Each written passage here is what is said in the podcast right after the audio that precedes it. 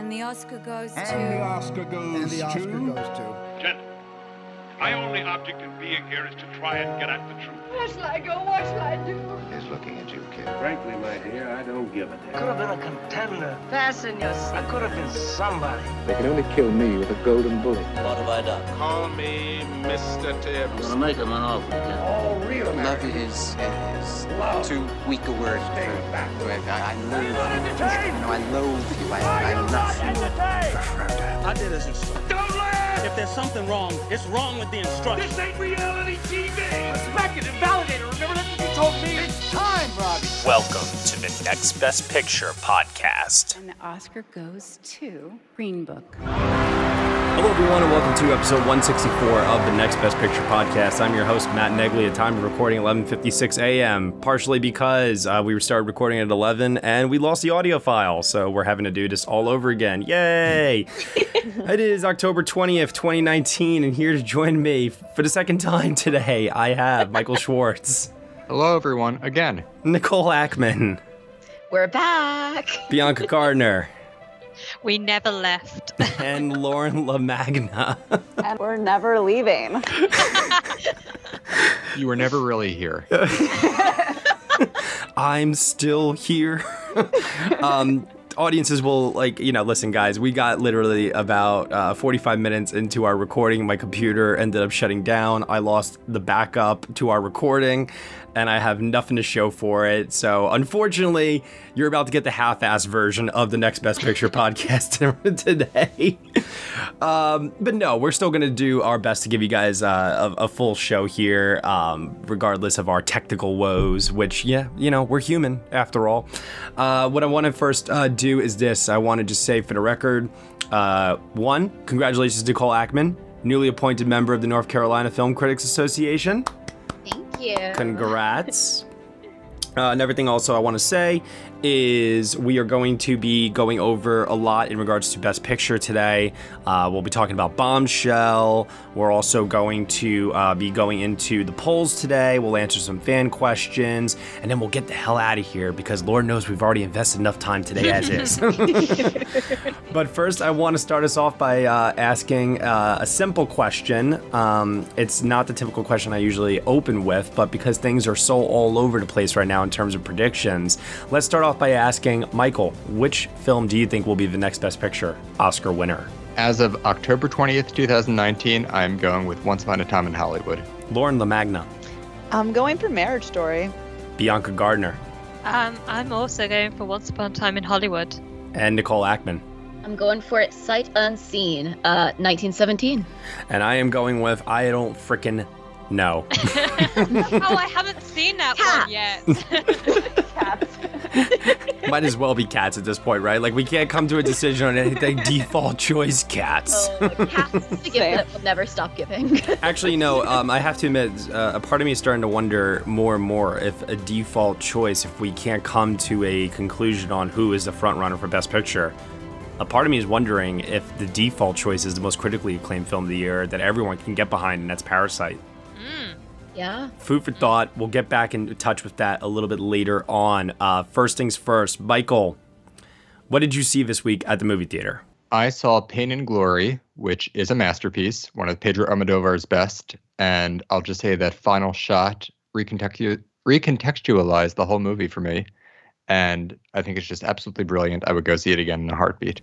Yeah, yeah, I have to agree with you on that. That that final shot is really, truly something special, and it's made me want to rewatch the movie uh, very, very badly, actually, because now going back and seeing uh, some of those earlier scenes, yeah, you're right, definitely recontextualizes, and definitely his best film in a long time since Volver, uh, probably, I would say, and I think it's even better than that, actually. So, cool, Nicole. Yeah, so I spent last weekend at uh, Film Fest 919, which is a film festival in Chapel Hill, North Carolina. It was really well attended, and they had a bunch of great films. Uh, the film festival was in its second year, and they are already confirmed to be back next year for their third year, which is super exciting. And you'll see more from me on that uh, later. I've got a blog post coming to the site about my experience there. I'm just going to run through what I saw because there are 10 films. And then if anybody has questions for me, like hit me up on Twitter. I'm at Nicole Ackman16. Happy to discuss any of these. Um, but I saw Marriage Story, The Report, Honey Boy, The Truth, Clemency, Portrait of a Lady on Fire, The Two Popes, Just Mercy, The King, and Jojo Rabbit. And then I also went and saw Judy because apparently I wasn't done with movies um, this past week with my mom. And yeah, I feel like I kind of wrapped up a lot of the bigger contenders in one week. um, I'm a little bit overwhelmed right now, but saw a lot of really, really great films. All right, Nicole uh, is starting to round out her top ten list of the year. I'm liking it. Uh, I'm liking it a lot. Nice, nice. Sounds like you definitely uh, had a lot of fun, uh, and I'm really, really happy to hear that as well. So that's really cool. Um, out of all of those, which one was your favorite? Okay, I've been like going back and forth and back and forth on this, and I don't think I can pick like one favorite, but my top three um, because I think I need to see them again, like outside of the context of seeing several films a day to pick a real favorite. But definitely between Marriage Story, Portrait of a Lady on Fire, and Jojo Rabbit.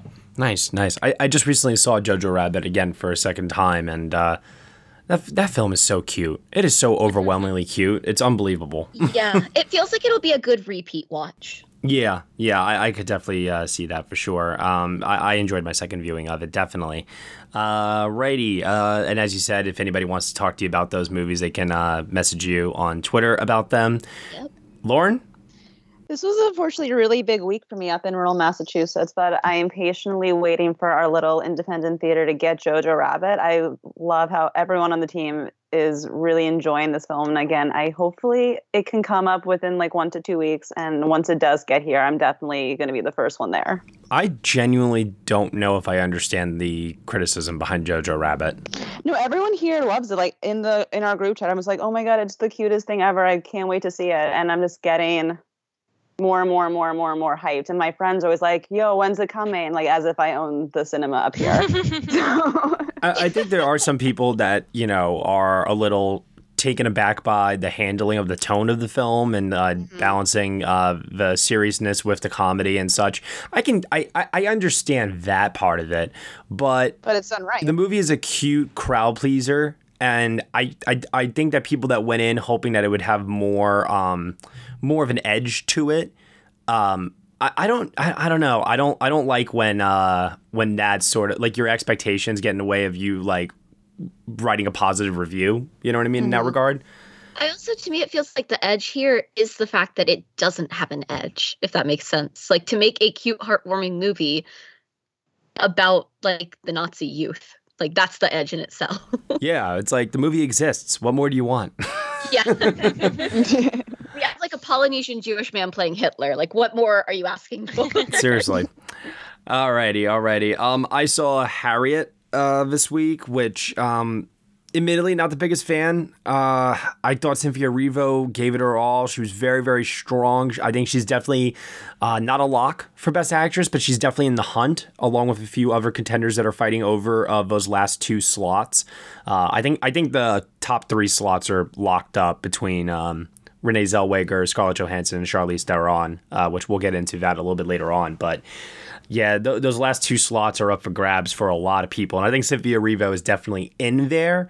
Unfortunately, the movie around her, I just didn't think it was all that great. Um, very generic, uh, some odd editing choices, some odd, uh, overwhelming, like uh, dramatic music uh, that just kind of didn't it just didn't come together cohesively for me enough to just support the work that Erivo was doing, and also too um, the subject uh, of uh, Harriet Tubman and just honoring her life and uh, you know her legacy with this movie. Seems kind of uh, seems kind of similar to Judy from reactions that I've seen, and that the lead actress performance is great, and a movie that is perhaps nowhere near great. Yeah, I I think that's a fair comparison in this case. Uh, what else did I see? Um, I saw. I can't talk about that. I saw. I can't talk about that either. Shit. um, I, I well, I did see. I did see some other stuff. Um, I saw Zombieland Double Tap. Um, and I. Uh, yeah. Okay. Um. just there's a podcast review of that. Uh, listen, I just think it's a rehash of the first film, and if you like the first film, great. You'll probably like this if you go in low expectations. But I went in hoping it would be just as good or better, um, and it wasn't. And I do believe that if it was released seven years ago, hell, even six years ago, I maybe I would have liked it more. But ten years later for the sequel, come on, like what are we doing here? You know, so completely unnecessary in my opinion. Uh, what's definitely not unnecessary, though, is the conversation that needs to be had. All right, we got to talk about this, people. We got to talk about what's going on with Marvel and this generational clash right now with Martin Scorsese first. Okay, and we, we touched upon that. But now Francis Ford Coppola is chiming in and he's saying stuff. And it's like, are we going to hear from like Spielberg, De Palma, and like everybody else at this point? Like, what's go like what's what's happening here? you know? Yeah, I want Paul Schrader to chime in about this. Yeah, will God save us? That's what it, that's what he'll ask. or no, will God forgive us? you know, uh, I, I I don't I, I listen at this point. I don't care. These they're allowed to have an opinion. I, I may not agree with how they're expressing their opinion on on this whole matter, but I do understand where they're coming from. I understand that the apprehension against Marvel as a whole and its movies is probably fueled by this monopoly that Disney has over the industry and um, that Marvel is like the only thing that's driving audiences to go to the cinema. And you have these auteurs who want to get their movies made on smaller budgets, and they're finding it increasingly harder and harder to get funding for those projects, get audiences to actually go to the theater to see those projects. And I think that they're looking at Marvel as the reason to blame for this. So it's like, I, I, I get where they're coming from. I, to me, you know, Scorsese's comments don't really bother me. He, I felt, was fairly respectful with it. You know, he said he gave it a try, not his thing. He doesn't think that that's great cinema, but he wasn't putting down people who enjoy it. Right. Whereas I think Coppola, honest, this might sound bad, but it almost feels like he's just trying to be relevant um, by stirring I think the he pot. spent too much time at the winery that day. Yeah. you know, to me, I guess the thing that bothers me about that is to call any kind of you know whole film genre despicable puts down fans of that genre in a way that like i'm not entirely comfortable with. I think everybody's allowed to have their taste and there's a lot of people people on this podcast who enjoy marvel and, and dc films and who also enjoy you know small independent films as well. And i think that we have a big issue. I don't know that marvel is entirely to blame for it and i guess part of the thing that i see is that i think that the movie theater experience is under attack and it's at risk of dying out. And if Marvel movies and other big franchises are how we continue to have movie theaters, then, you know, you can't see the lighthouse in a movie theater if you don't have a movie theater that's open. Um, so I, I just think that like it's it's more complex than some of these older directors are maybe giving credit to, but I also think that people have like way overreacted. And like, if my grandfather said that he didn't think that those were real movies, then I'd be like, well, yeah, that's because you know, yeah, it's not what you were raised on. Um, right. It's it's a different generations type exactly. of thing. Yeah, but I, I don't ju- even see it as Marvel. When people talk bad about Marvel, I see it more as Disney because, like, if you think about it, on average, it's three Marvel movies a year. And when it's not a Marvel mm-hmm. movie, it's a Star Wars movie. And it's not that, it's a Disney animated movie. It's Disney pumps out one or two movies like a month, really. It's always in theaters. And that's where I think when you have that big of a studio taking up those many slots in a quote unquote studio movie theater, that's that's where I understand the discourse or the negative opinions on it. Because yeah, we just have this one huge studio. We're not getting the little ones like Neon or sometimes little like Amazon or something. We don't get films like The Lighthouse. Remember when Booksmart was coming out? That was still struggling to get an audience because of you know all these big studios. So I definitely understand that, but I wouldn't put all of the blame on Marvel. I would see it more on Disney as a whole.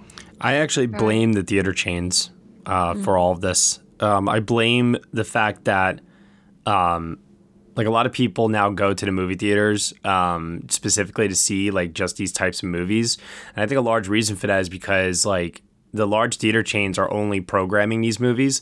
I want to see the large theater chains program uh, these smaller movies. Like, why are they always regulated to the smaller independent art house theaters? And I understand there is a thing as you know platform releasing and such. I get that part of it, but for people to have to wait so many weeks or months even to see something like Parasite, which is selling out every single showing in New York and LA. uh, from the very beginning of the day all the way to the very end of the day during its opening weekend. I, I just don't know if I fundamentally like agree with the way that the model is just set up right now for the theaters and the movies. Um, if you, I, I and listen, I, I'm I'm not saying I have the answer, you know, or anything like that, but I do believe that there is a way to make it better because I think with the rise of social media, especially, so many people are more aware now of these smaller films than in the days where you used to just read a review in your, you know, Sunday newspaper. And it's like it's like times have just changed in terms of uh, the awareness of certain types of films now. You know what I mean? And there's a hunger for those movies. I mean, we know we talked about this before in the past. MoviePass proved that people will go to the movies to see smaller movies. It's just there's something about the theatrical experience that I do believe the larger theater chains have perverted and changed in such a way that it's made it almost like unflattering to want to go to one of the large theater chains to see a smaller film. But nobody has a problem with going to uh, like an Alamo Drafthouse or a Nitehawk Cinema or something that like really, really, truly like celebrates and loves movies and is not um, dressing it up in a commercial way to sell concessions. Uh, but they really genuinely love the programming that they have at their theaters. You know, it's like people want to go support those movie theaters and those movies and so on and so forth. You know what I mean? I also think that there's an opportunity for things like Cinebistro is becoming a bigger and bigger thing. And a lot of Mm. the draw there is the fact that you can eat. So I feel like they have an opportunity to, you know, show some of these smaller films and these films from the smaller studios because you know, if they've already got the people coming in just because they want to have this like novel experience of having dinner at the theater, then they can get people through the door and then show them something like Booksmart or The Lighthouse or something that otherwise might struggle to find. You might be put off your meal watching the lighthouse. Need some beans while I eat them? oh, Jesus, that reminds me. Bianca, did I ask you what you've seen this week? no, you didn't. Jesus Christ, I'm so sorry. Hey, Listen, you know why? You know why? It's because we already recorded this earlier and I did ask, and now you just reminded me. You saw The Lighthouse. Can you talk about The Lighthouse really quick? Um, it's about a house with a light. it's not. it's amazing. house. Sounds like like Will Poulter Midsommar. It's a bear. yeah. No, it's it's fantastic. I absolutely love it. And you know, uh, I wrote my piece on on black and white films of the decade, and uh, which I really was inspired by watching The Lighthouse to do, um, just because I find it such a beautiful film to look at, and it is art to me.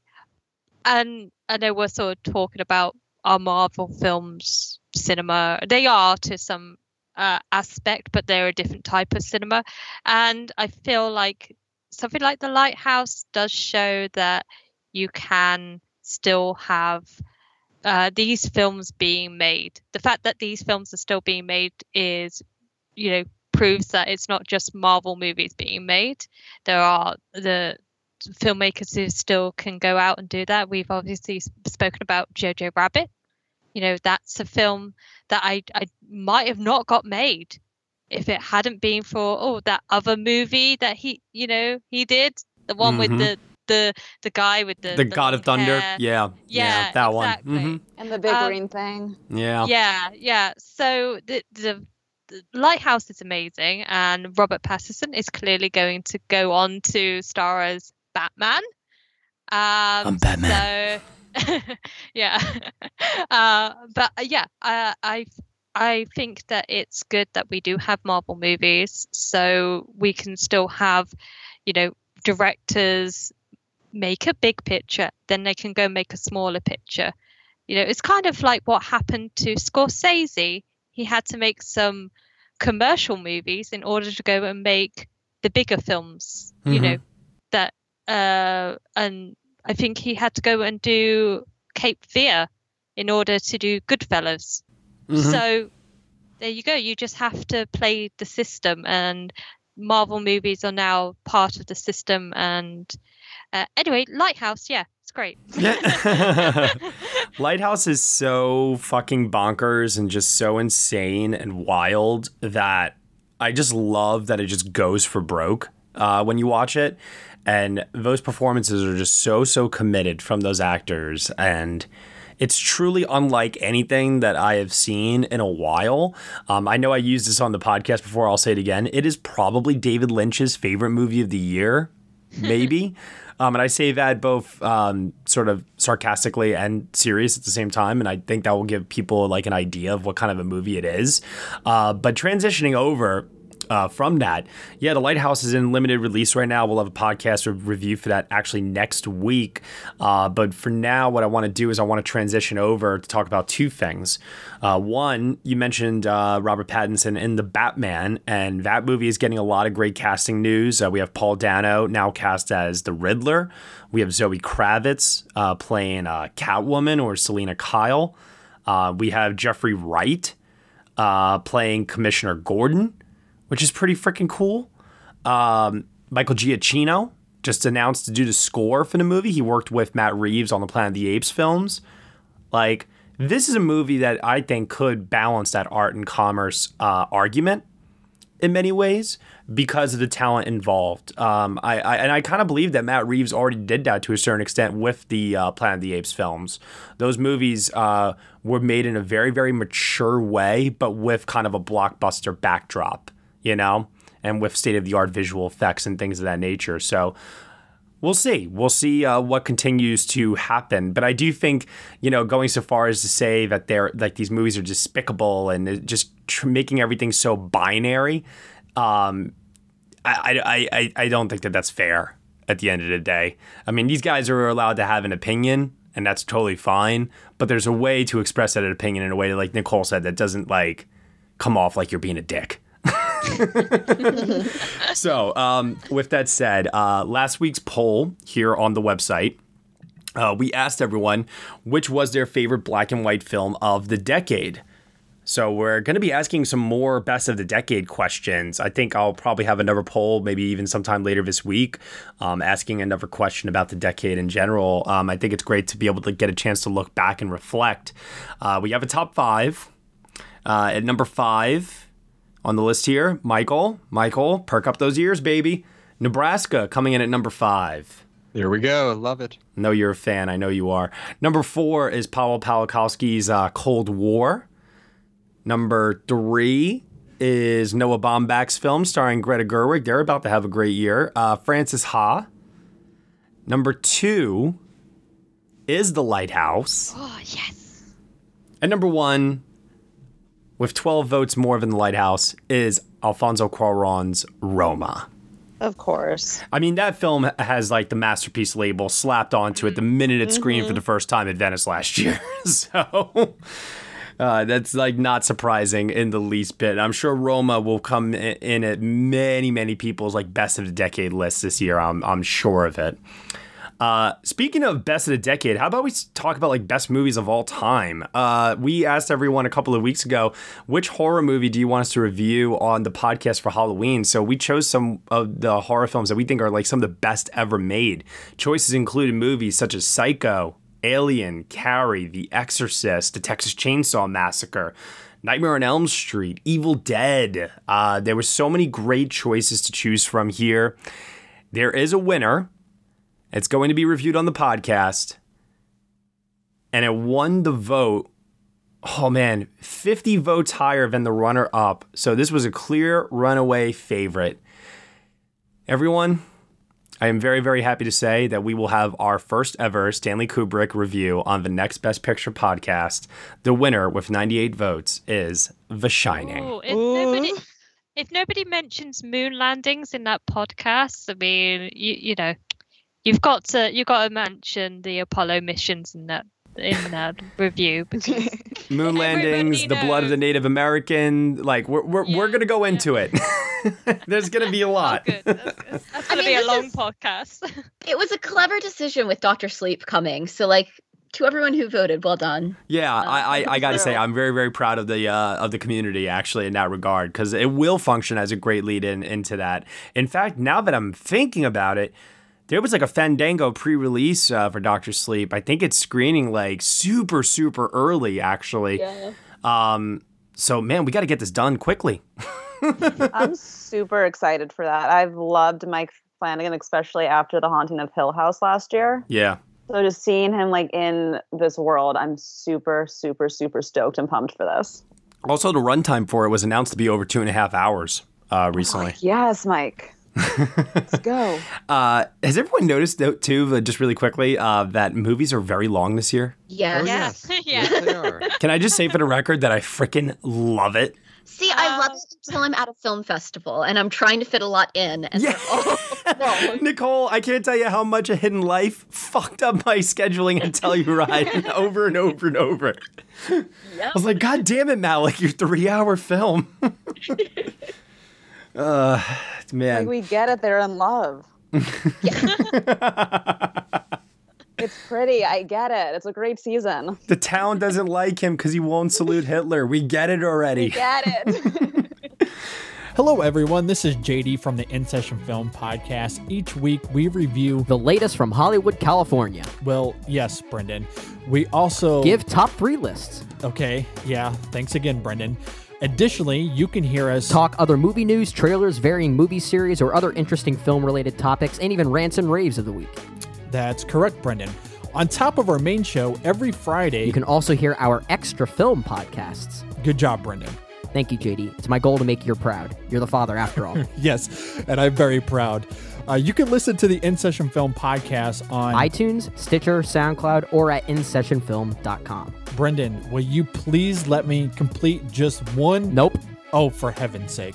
Listen to the In Session Film podcast every Monday and Friday. Subscribe today and hear me verbally beat JD like a Cherokee drum. No, no, no, no, no. That's not ki- how this works, sir. Hey, no, you you, no, no, you no. go cry at Midnight Special again, Oh, okay? oh, That's what you're I good will. for. I will. You know what? And I'll do it while pummeling you. I'll do both at the same time. How are you gonna pummel me? Yeah, I, that's don't. I don't buy it that. works. That's just how it works. All right, so for this week's poll, and this is going to lead into our discussion here this week, we are asking everyone which do they think will be the next Best Picture Oscar winner. I asked you all at the top of the show. What I want to do is I want to take each one of your predictions and I kind of want to work backwards right now. So, for example, Michael, you said Once Upon a Time in Hollywood, and also so did uh, Bianca. Yeah. And I'm, I want to know if you're saying Once Upon a Time in Hollywood wins Best Picture, do we all agree that Quentin has to win screenplay? No, I don't. Okay. I'm not predicting him to win screenplay. Are you predicting I'm him to win even predicting him to director? win- No, I'm not. I could see that happening over screenplay, Mm-hmm. but I am not predicting either of them at the moment.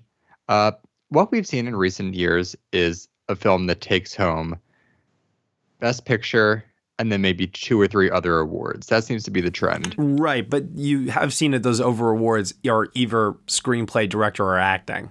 That's true, and it hasn't been. I think uh, Chicago was the last time that a film won Best Picture without director or screenplay. Correct. Yes. But I think acting can compensate for the two of them, and I do have Brad Pitt taking home supporting actor.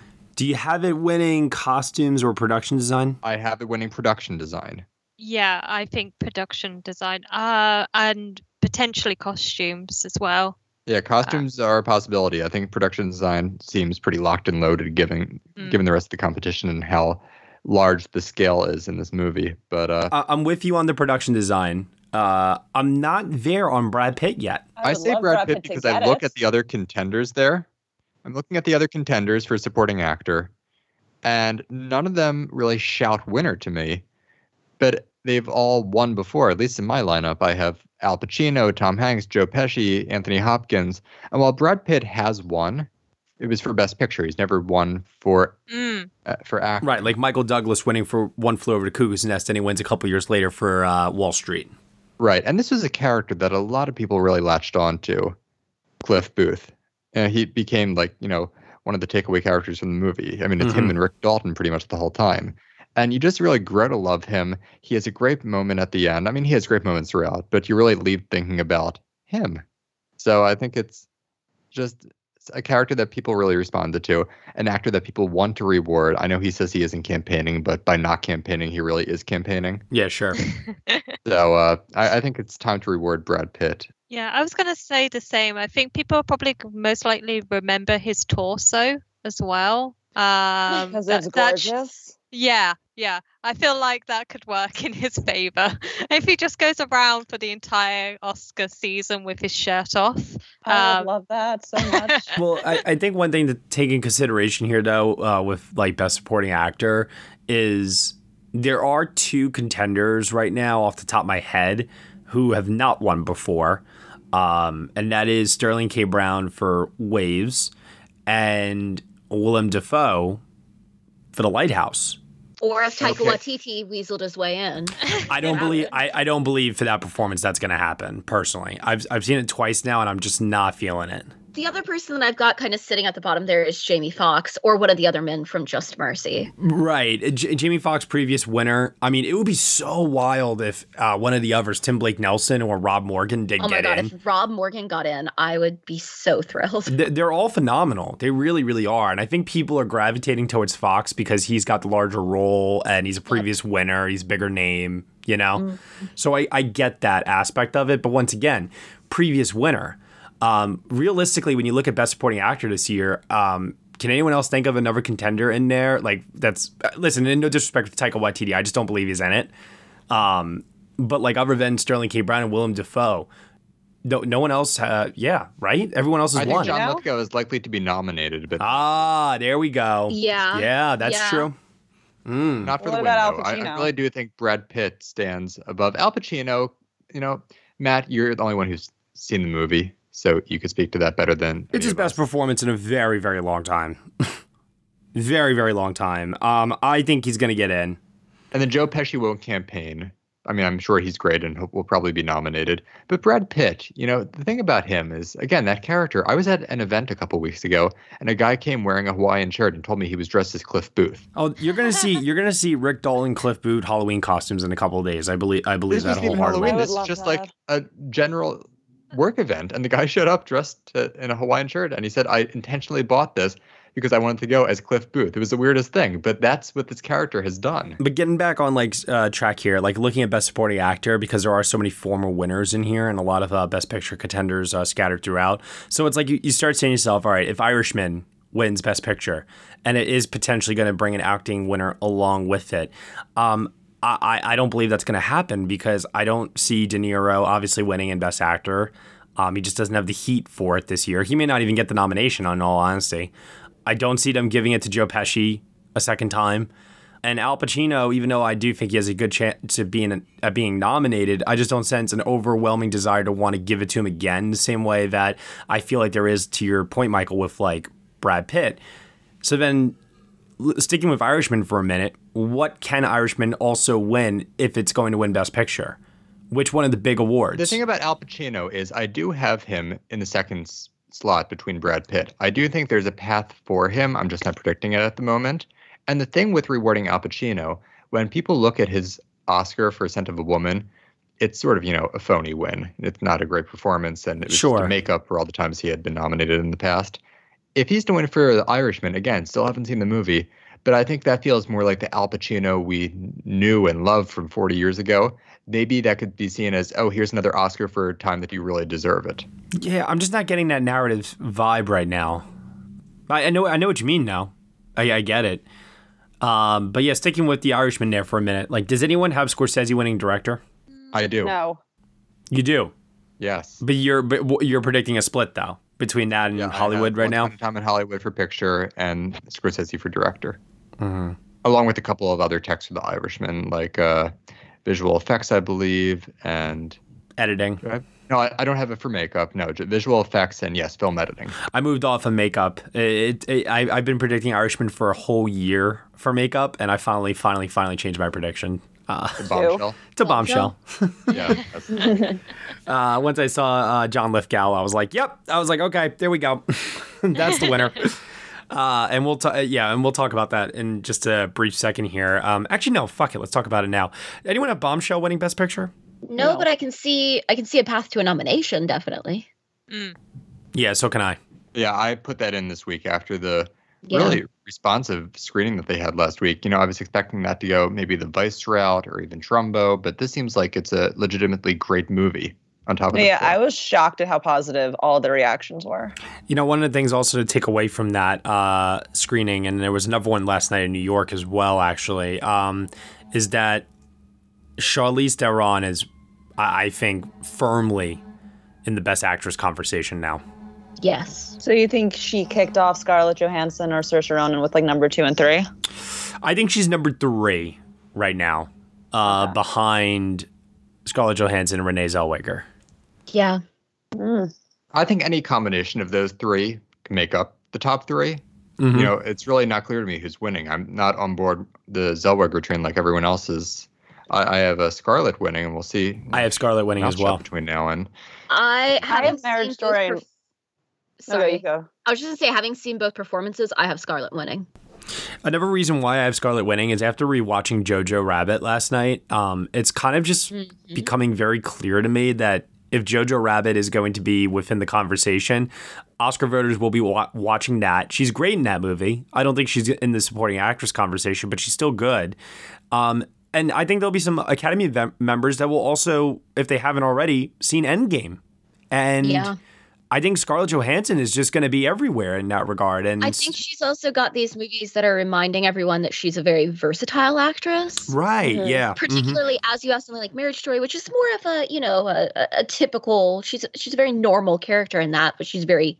She- I mean, she's wonderful in it. But then you see her doing this kind of more out there thing in Jojo Rabbit, and you see her doing this kind of colder but still very emotional thing in uh, Endgame. And I think that that's all going to work in her favor. In the same way that I think Adam Driver is going to be helped by the fact that he has like four thousand movies out this year. So, Lauren, uh, transitioning over to that, then you have Marriage Story winning Best Picture. Do you have Scarlett Johansson winning Best Actress?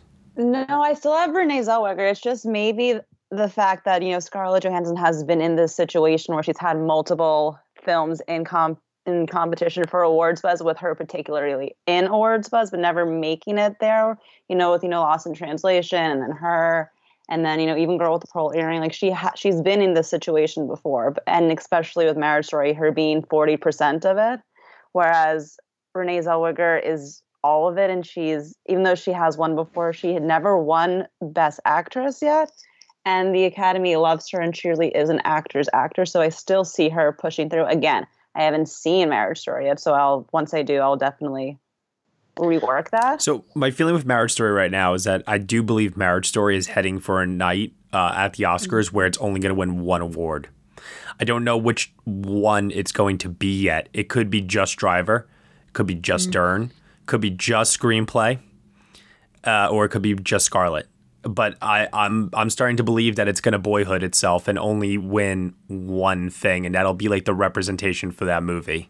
There's so many different paths. I could What see that, Laura or I could see it winning five. You know, it's really so many scenarios with that one. Yeah, I, I, I just feel like nowadays the Academy trend seems to be they really do spread the Share the wealth a lot and they don't reward a movie with a ton, especially a, a ton of major above the line awards like that. So I'm having a hard, hard time right now with that uh, happening. Um, I'll be honest with you guys. I I moved Laura Dern out. I have Margot Robbie winning for Bombshell right now. Yeah, that made me very sad. Uh, but I think Margot Robbie is in a very, very, very good spot with two movies. She's posed for a win. You know, she's been around for six years now. Wolf of Wall Street really put her on the map. Former nominee for I Tonya, big superstar, and it sounds like her role in Bombshell is the real deal. It almost reminds me a little bit of like Emma Stone, where it's like her career uh, hadn't really like reached its quote unquote peak, but she was having a moment. And and I, I I really hate I really hate saying this. I really do. Trust me when I tell you I do. But she's got that hot it girl factor that we know some Academy members just at that age and at that time in their career they tend to want to reward them. You know, at this point. You know what I mean? So Like pulling a Jennifer Lawrence sort of a thing. Jennifer Lawrence, Brie Larson, Emma Stone. You know, it's like you could just rattle off the names. Uh, Alicia Vikander Mhm. Yeah. and Margot. Margot's just in that spot right now in her career. You know, and to Michael's point, uh, having both of these major movies. Uh, yeah, I'm, I'm, I'm, I'm beginning to feel that kind of a narrative a little bit more strongly than we need to re- reward Laura Dern. And I think Laura Dern will be rewarded at some point. She's one of the hottest actresses working right now. Right. And, you know, if she gets a nomination here, it'll be her third career nomination. People obviously love her. Hollywood royalty. and you know it, it it'll happen. This will just move the needle a little closer. So so do we do we all have bombshell winning makeup? Mm. Yeah. Yeah. Okay. So my question is then if you have bombshell winning makeup and some of us do have Margot winning supporting actress, is the combination of those two enough to then also bring like best picture along for the ride? I don't No, I don't think that's a movie that No. could win on a preferential ballot. Okay. Yeah, I don't see Bombshell winning at all. You don't think like it could be like a film of the moment sort of a thing? For Best Picture, no, it could be like at the bottom ends of the nominations. Like I could see it squeezing in there. I Mhm. can't see I- it win.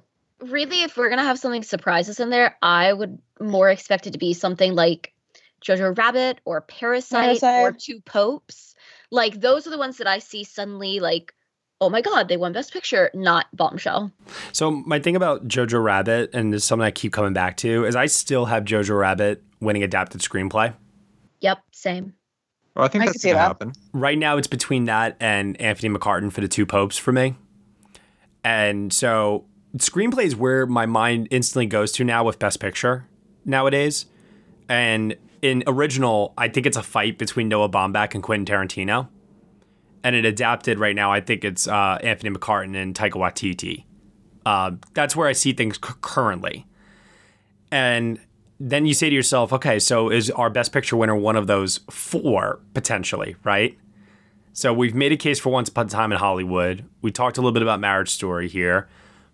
If if Jojo Rabbit wins uh, adapted screenplay, it's got a pretty good shot. Then it may be also winning on a preferential ballot for picture. Won the TIFF Audience Award. Remember, like Green Book did last year, which uh, was a big boost for that movie.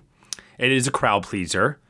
The question is, does it win a third award or does it pull a spotlight? And if it does win a third award, which award is it? This is something i've been going back over and back over to try and figure out like what else i think it would win Right. And this is what I can't I can't come up with an answer, which is why I am hesitant to put it in the best picture win slot. that's i think How- if it if it does win it's a surprise win Mm-hmm. it's not a oh this made sense statistically you know what i mean like i don't Like Spotlight.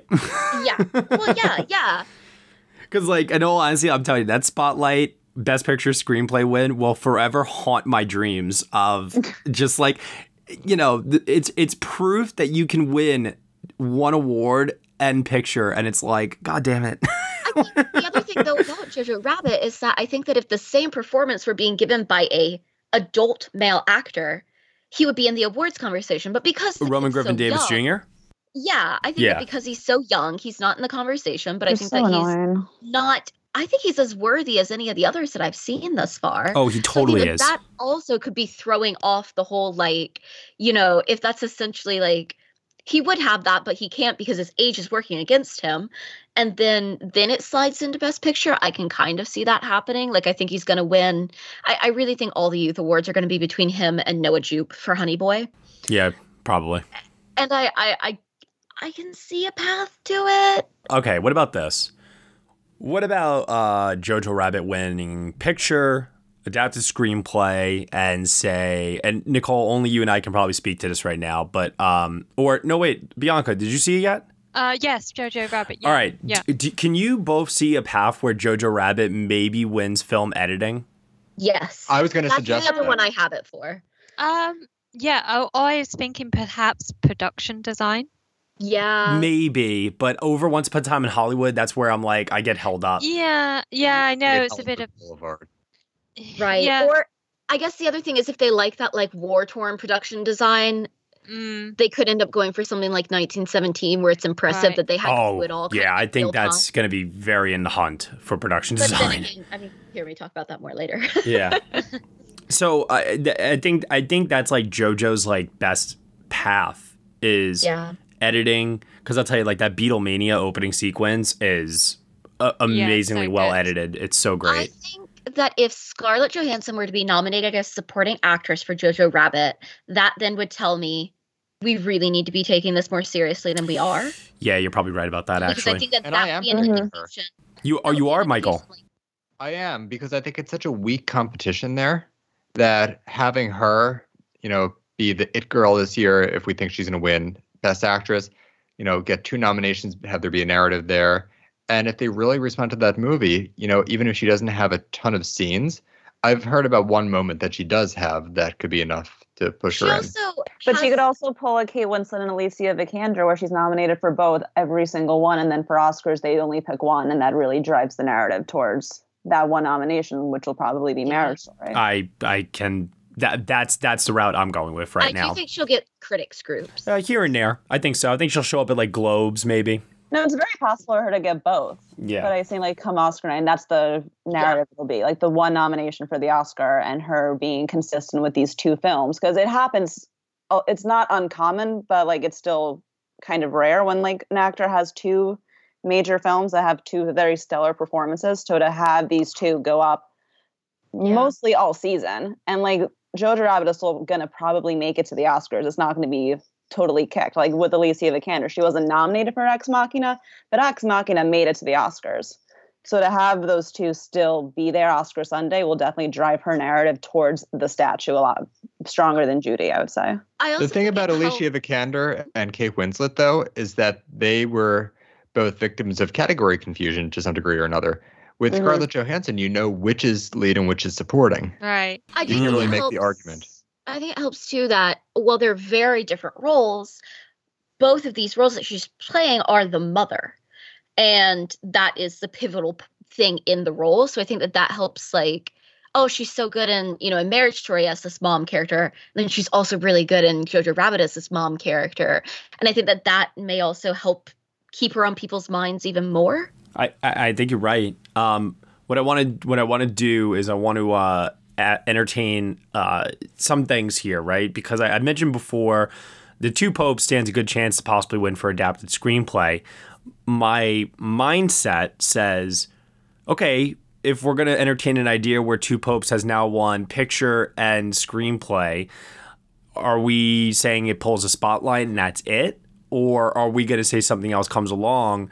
And to me, the only thing that makes sense is Jonathan Pryce. I think the other thing that could work would be it's if they really like the film, they could reward it in production design because they did build the Vatican. Like Anthony McCarten talked about this. They had to, you know, you obviously can't film in the Vatican, so they had to build that entire thing. And there are so many different settings throughout it. You know, you're in Argentina and you're in the Vatican and you're, you know, kind of all over the place. That if they were looking for a way to reward it, you know what I mean? Like if they're trying to really go for it. I think that I think I think the nomination is going to be a hurdle. Um, it, like it needs Yeah. to get that nomination, and, and I, I think that's going to be really, really tough. And even still, if it got that nomination, I don't see how it beats Once Upon a Time in Hollywood or 1917. You know, I just if they really like I think that's its possible best day would be like you said, screenplay, picture, actor, and production design. There's Yeah. nowhere else that you really could reward it.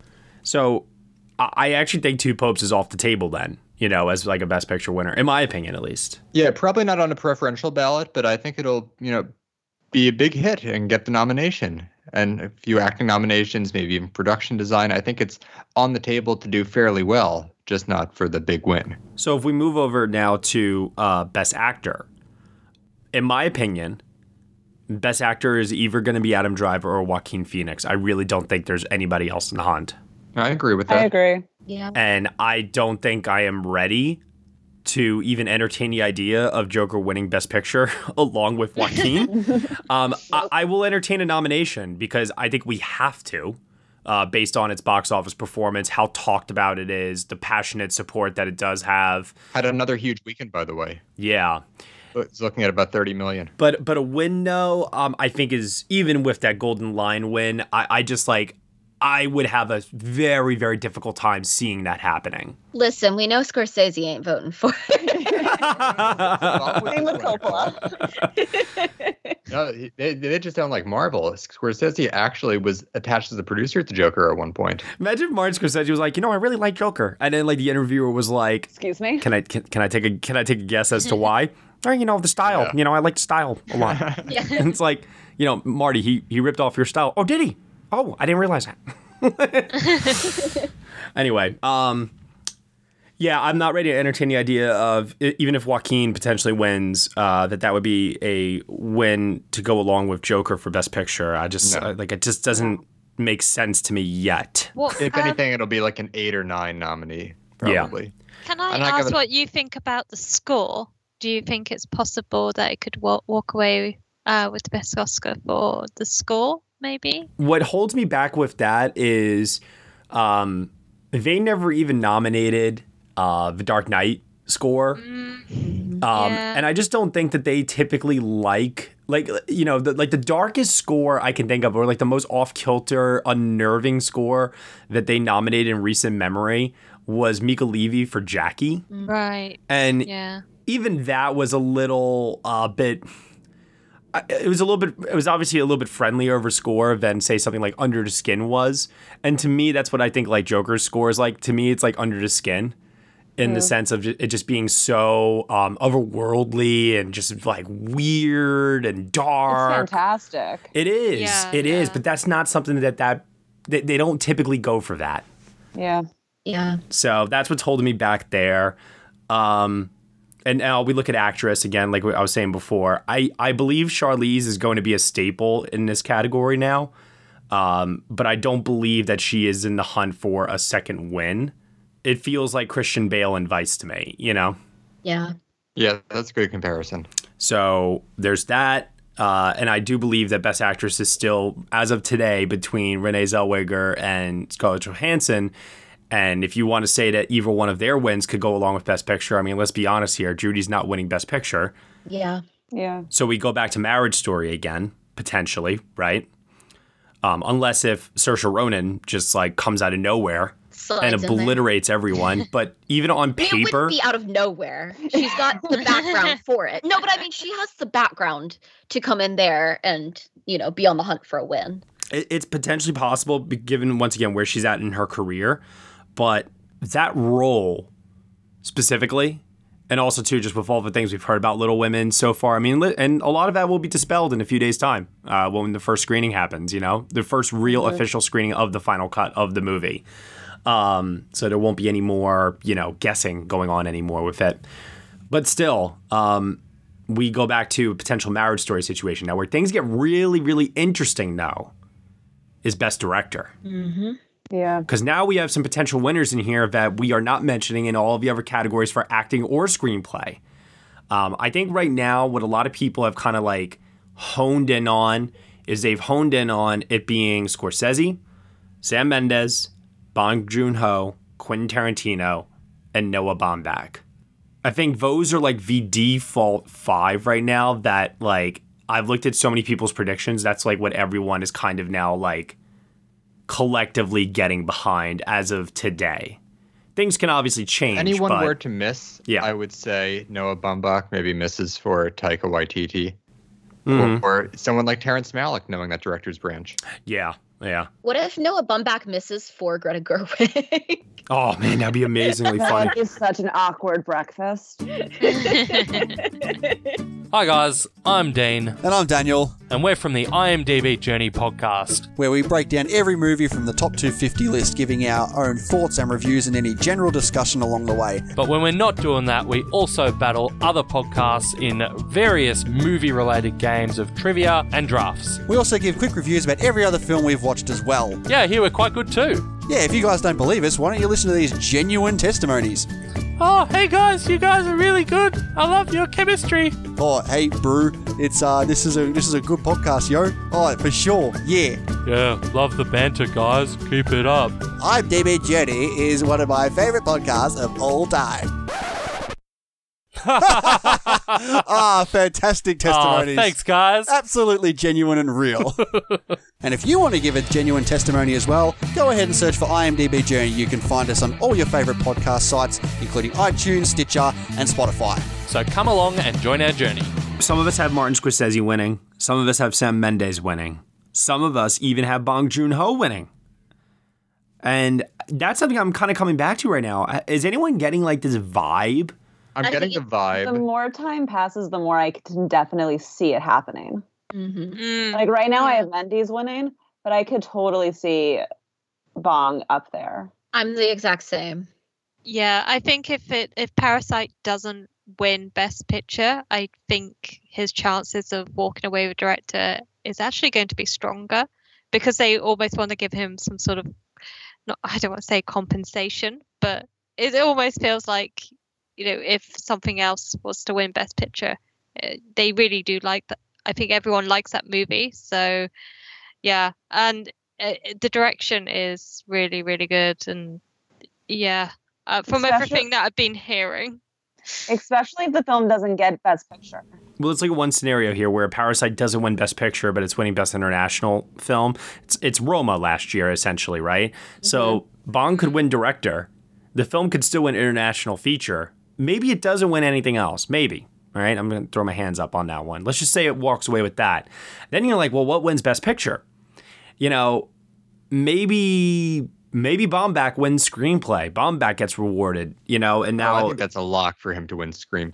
that Oh. just seems like That's why I think it's winning Best Picture. I, okay, I've got two. I've got two issues here, and that is the power of Quentin Tarantino, and I I can I and this isn't so much the uh, screenplay um thing I, I'm so much against, but Lauren, what you just said about it winning screenplay and also winning Best Picture. I don't think I, I, I guys. I think I'm gonna. I think I'm gonna wa- back off of Netflix winning Best Picture this year, like completely. Even if all the signs point to a Marriage Story or Irishman win for Best Picture, I don't think I'm going to predict it until because until proven otherwise, um, I I don't know. I I, I just I'm, I don't know if the Academy is ready. I was going back and forth kind of between Marriage Story and 1917, and that's kind of what pushed me over into 1917. It's also like the louder film, um, literally. It's also Uh, probably going to win a boatload of Oscars too when you think about it. Yeah, 1917 is going to win the most, I want to say. I, I think so too. I think it stands a good chance in like a lot of the tech categories, even down to something like score. Um, I think it's got a really good shot at director, and I think that one thing that would be a huge clue would be if if any of these men were to get into supporting actor, um, that to me would would be my like, okay, yeah, I'm sticking to this 110% everywhere that it's nominated. Yeah, because if it doesn't happen, then I think it is the first Best Picture winner since Slumdog Millionaire then to win without an acting nominee. Right. And and I could see it happening just because the two leads are young.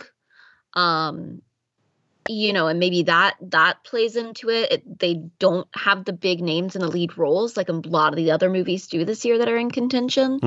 Um, but I, I do think that maybe we're going to see somebody getting into the best supporting actor category from 1917 if they really go for it. I don't know who that would be. If it would mean, you know, Benedict Cumberbatch or Richard Madden, or they push, you know, someone like, um, you know, one of the younger boys. Maybe they push him supporting, um, or Colin Firth. I, I think it's just more likely that 1917 doesn't get an acting nomination. And I, I, I actually think Sam Mendes, for the directorial achievement, stands a really, really good chance of winning director in a split with picture then because of sticking to that rule of, oh, no acting nominees, doesn't win picture. Okay, so then what does win picture? Well, in my mind, it's like I've eliminated Irishman and Marriage Story because of the Netflix bias. So what's left then after 1917 and those go away? It's Once Upon a Time in Hollywood or Parasite. Yeah. No foreign language film has ever won Best Picture before, so that's why, like right now, for me, I've kind of now defaulted on Once Upon a Time in Hollywood until Yeah. until the major awards chime in. I guess that's also a place where Jojo Rabbit, Rabbit, Ra- Rabbit. Jojo Ratchet. I was like, what is that? podcast for us. Just And, um, I guess that's where Jojo Rabbit could also, like in that scenario, come up.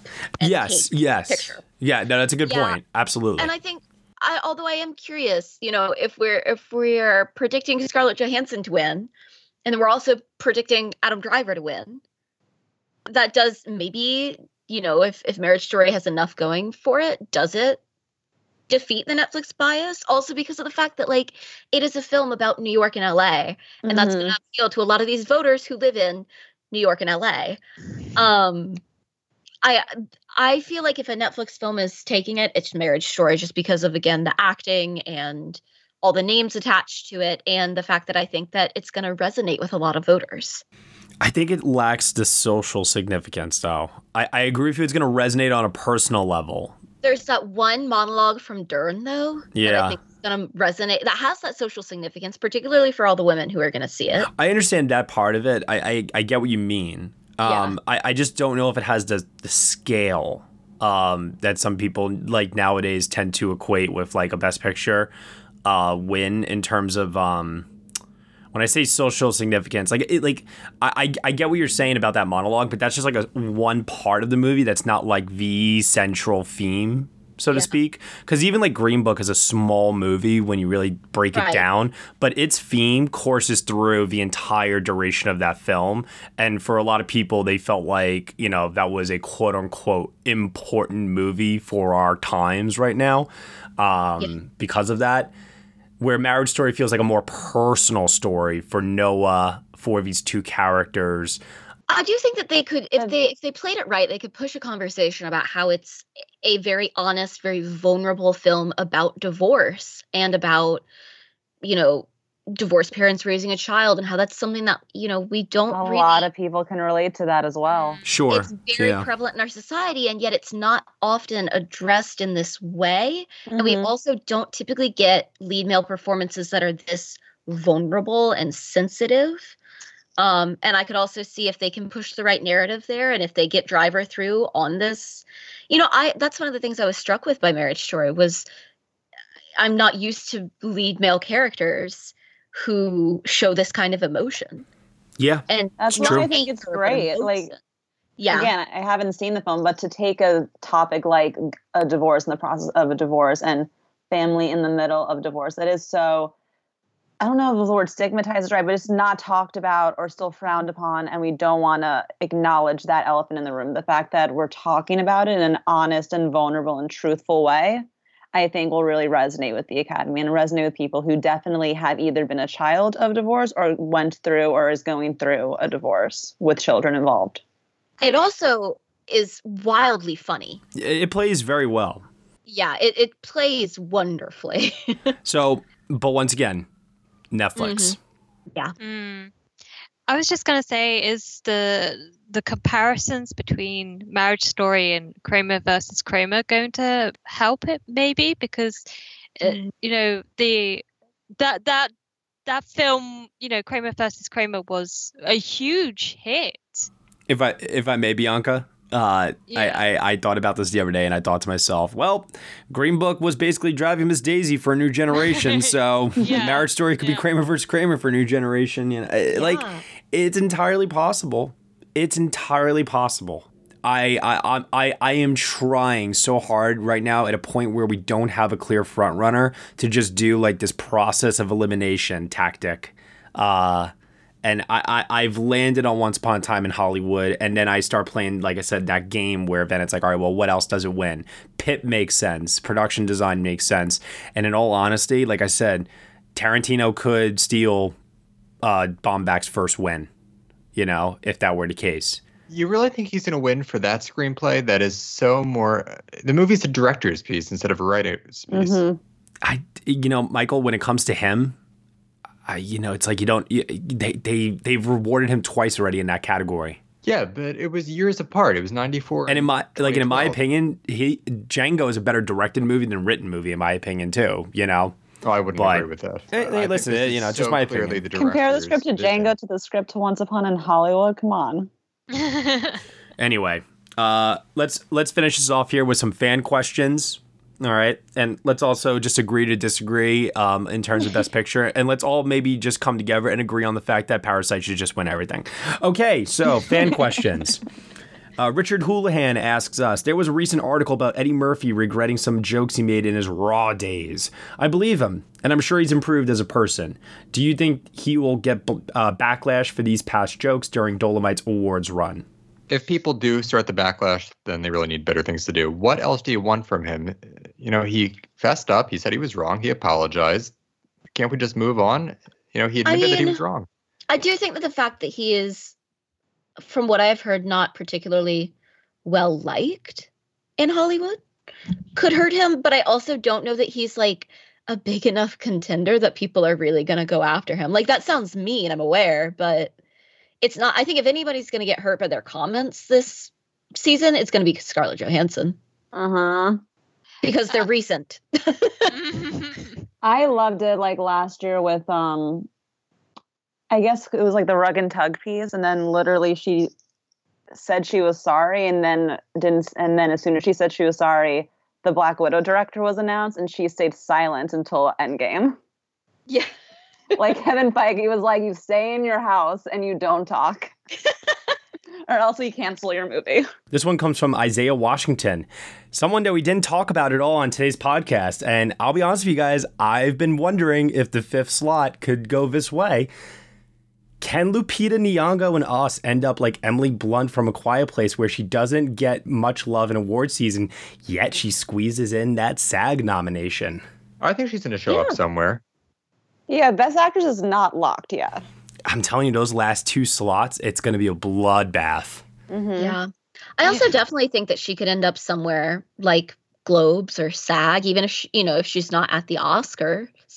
Like I, I totally see her as circling those last couple of slots. I could see a world where she gets Critics' Choice, she gets SAG, and I mean, like you know, I'm not going to predict it just because Toni Collette burned me last year, and I'm not going to do it. I'm just not doing it. I'm letting you all know right now, I will not do it. But I will be so happy if it does happen. Oh my God, would I be ecstatic? So it looks like Cynthia Erivo won't be in there, but if Lupita does get in, instead of Underground Railroad, we're going to have Underground People. okay, I'm done with you. Remember, remember that? Remember those people? That was creepy. I'm done with you. Just done. We're done all day. This one comes from Logan Van Winkle. What is your dream nomination for the upcoming award season? Not because it's your favorite or because it's even likely. You just really want the person or movie to get that recognition. I want Billie Lourd to be nominated for Best Supporting Actress. Ooh, oh, yeah, that's good. Yeah. That's good. Um, I want. I, I've just seen Keira Knightley recently in Official Secrets, and I think that's probably a re- really great film, and I would like to see her maybe get nominated for Best Actress. I don't think it's possible, but I really, really liked her in that role. And you know what? It was nice seeing her not in a period costume. So I- am with you, Bianca. That movie is a very solid film, and um, I, it was very, very underseen, and I, I, I recommend it to people to check out. I do wholeheartedly. I don't think it's going to happen, but yeah, I would like to see her get uh, mentioned somewhere at least, just some sort of recognition. Yeah. Uh, what about you, Nicole? Okay, I'm like trying to think this through. Um, I've got two. One is that I really want to see Taron Egerton get recognized somewhere for Rocketman.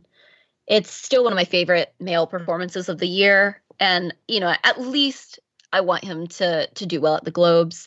The other one is that like I just want to see Portrait of a Lady on Fire anywhere that could be. Obviously, I would love to see it. You know, in in my perfect world, it gets a director nomination and a picture nomination and literally everything else. But um, just for that to be anywhere, and I'm really hoping it gets that cinematography uh slot. If there is a God. this will be the deciding factor. I rewatched uh, Midsommar uh, yesterday. Mm. I showed it to my sister uh, for the first time. I really want someone to recognize that the production design on that movie is yeah. insane. It is so, so, so, so, so, so, so good. I thought you were going to say about best supporting actor for The Bear, but.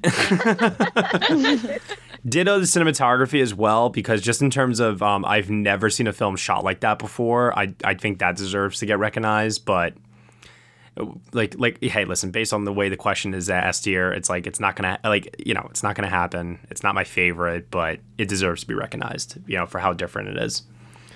Uh, Michael, do you have anything? Well, the thing is, I haven't seen enough of the top contenders this year, so there's nothing I'm really passionate. Well, it's about not about it being. It's not about it being likely. It's just something that no, I, you I, like want to see get the rec- recognition. And then what I was going to get at was the movies that I have seen. You know, the things that I'm passionate about there are all likely to get in. It's all like Once Upon a Time in Hollywood. So there's not anything that's really on the fringe that I'm really pushing for at the moment. Okay, so a Hustler's Best Picture nomination. Got it. Oh. Mm. uh, alrighty. Uh, this one comes from Siam underscore boys underscore one nine eight eight what actor or actress that have this year that has Oscar buzz this year, uh, but will likely get completely ignored when the nominations announced. Okay, I see what you're saying. So, who with Oscar buzz are you predicting basically for a snub this year, essentially?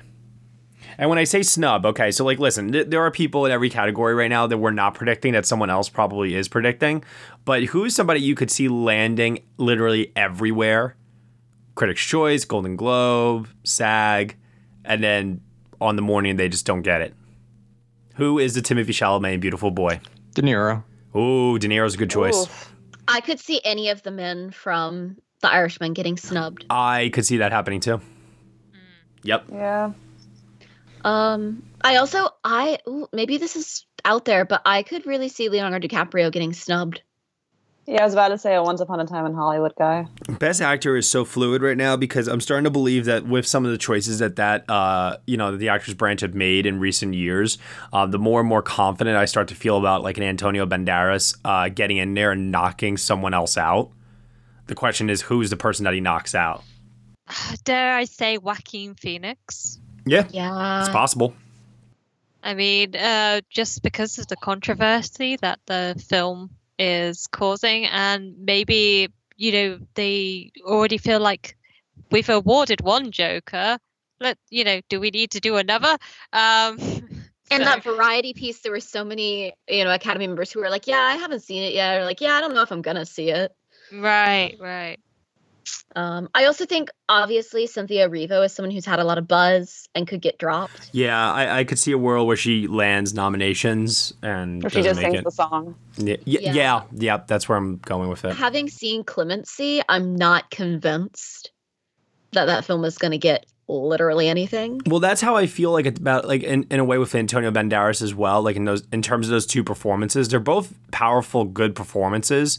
But I was left a little underwhelmed because of the lack of um, like uh, like the sh- like they they're, they're not showy performances. You know what I mean? Yeah, and I feel like we've already got our performance, and it's Renee Zellweger that's going to be like the sole thing that gets in from this movie. Mm-hmm. And I just wonder how many more you can get of that in your lead actor conversation or lead actor and actress conversation Sure. in one year. Mm. Uh, you know who's one that could very well happen? Actually, I could, uh, and I know this sounds like blasphemy. I really apologize. Um, I could see a world where Jennifer Lawrence, sorry, Jesus Christ, J- Jennifer Lopez.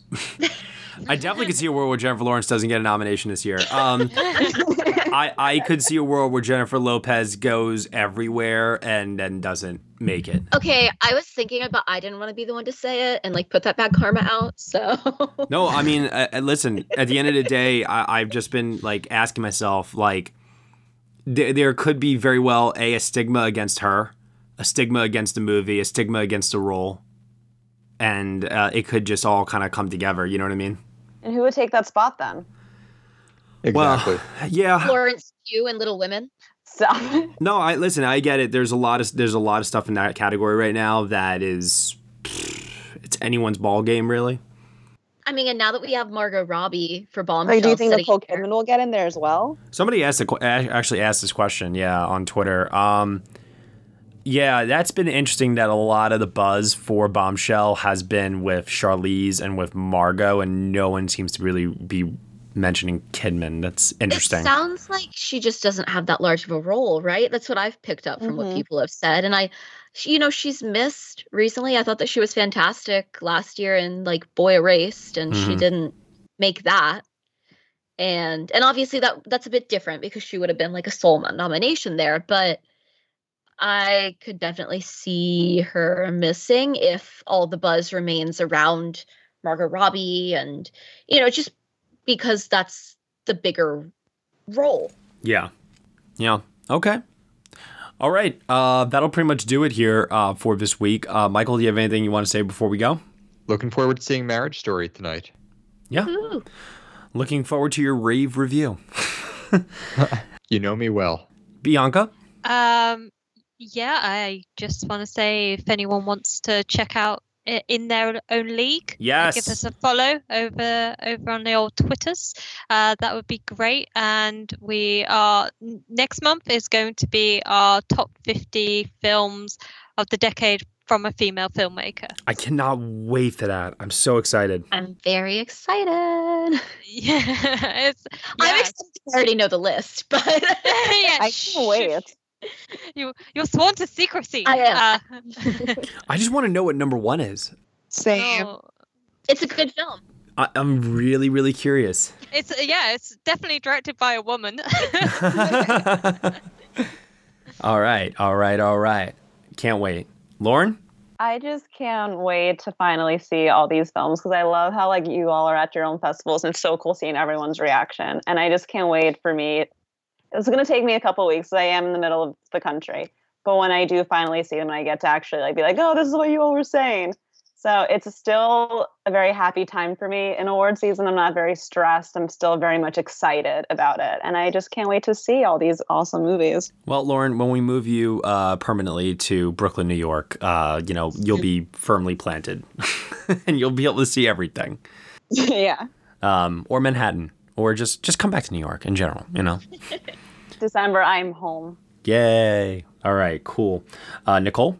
Um, I just want to say, uh, for anyone who has seen Marriage Story, if anyone is, uh, you know, interested, I'm starting a support group for people who are personally victimized by Adam Driver singing a song from Company.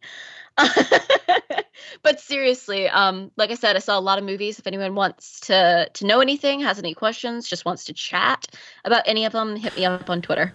And the last thing I'll say as well is uh, we are going to be getting our uh, first awards group announcement for nominations on Thursday, October 24th, the Gotham Independent Film Awards, uh, which is Here we essentially the New York equivalent of the Indie uh, Spirit Awards to a certain degree. Rewarding the best in independent filmmaking uh, for 2019. Uh, I guess, uh, really, you know, if I don't know, if there's like one independent film from this year that you guys would love to see just get some sort of recognition from there, uh, what would it be, uh, Bianca? oh, the farewell. Yeah, good choice. Nicole? Little Woods Ooh, good choice. Nice. still has my best. It's still my favorite lead actress performance of the whole year. Lauren? I want to hop on the farewell, but I do want to give a shout out to this really small film called The Vigilante with Olivia Wilde. It's so good, and if you guys can find it, please watch it. Michael? Ma. Oh, really? I want to see Octavia Spencer do something, and that's a movie made for $5 million. Probably qualifies. Why not? It'd be a little different. Uh, I will say a different Octavia Spencer film. I want someone somewhere to recognize Octavia Spencer for Luce. For the love of God. Please. Someone. that would make me very, very happy. We'll have a full breakdown of those awards nominations uh, on next week's show. Thank you, everyone, so much for listening to episode 164 of the Next Best Picture podcast. You can subscribe to us on iTunes, SoundCloud, Google Play, Stitcher, TuneIn, Player FM, Acast, Castbox, and also on Spotify. Michael, where can I find you on the internet? You can find me on Twitter at mschwartz95. Nicole Ackman. I'm on Twitter and Letterboxd at Nicole Ackman 16. Bianca. Uh, yeah, you can find me at the Film Bee and also follow uh, In Their Own League at Their League on Twitter. Lauren. You can find me on the Twitter at Lauren LaMagna. And you can find me at Next Best Picture. And don't forget, people, Patreon, $1 minimum a month. You'll get some exclusive podcast content from us, including that review of The Shining, which we talked about earlier. Very, very, very excited to dive deep into Stanley Kubrick's horror masterpiece. Thank you so much for listening, as always, and we shall see you all next time.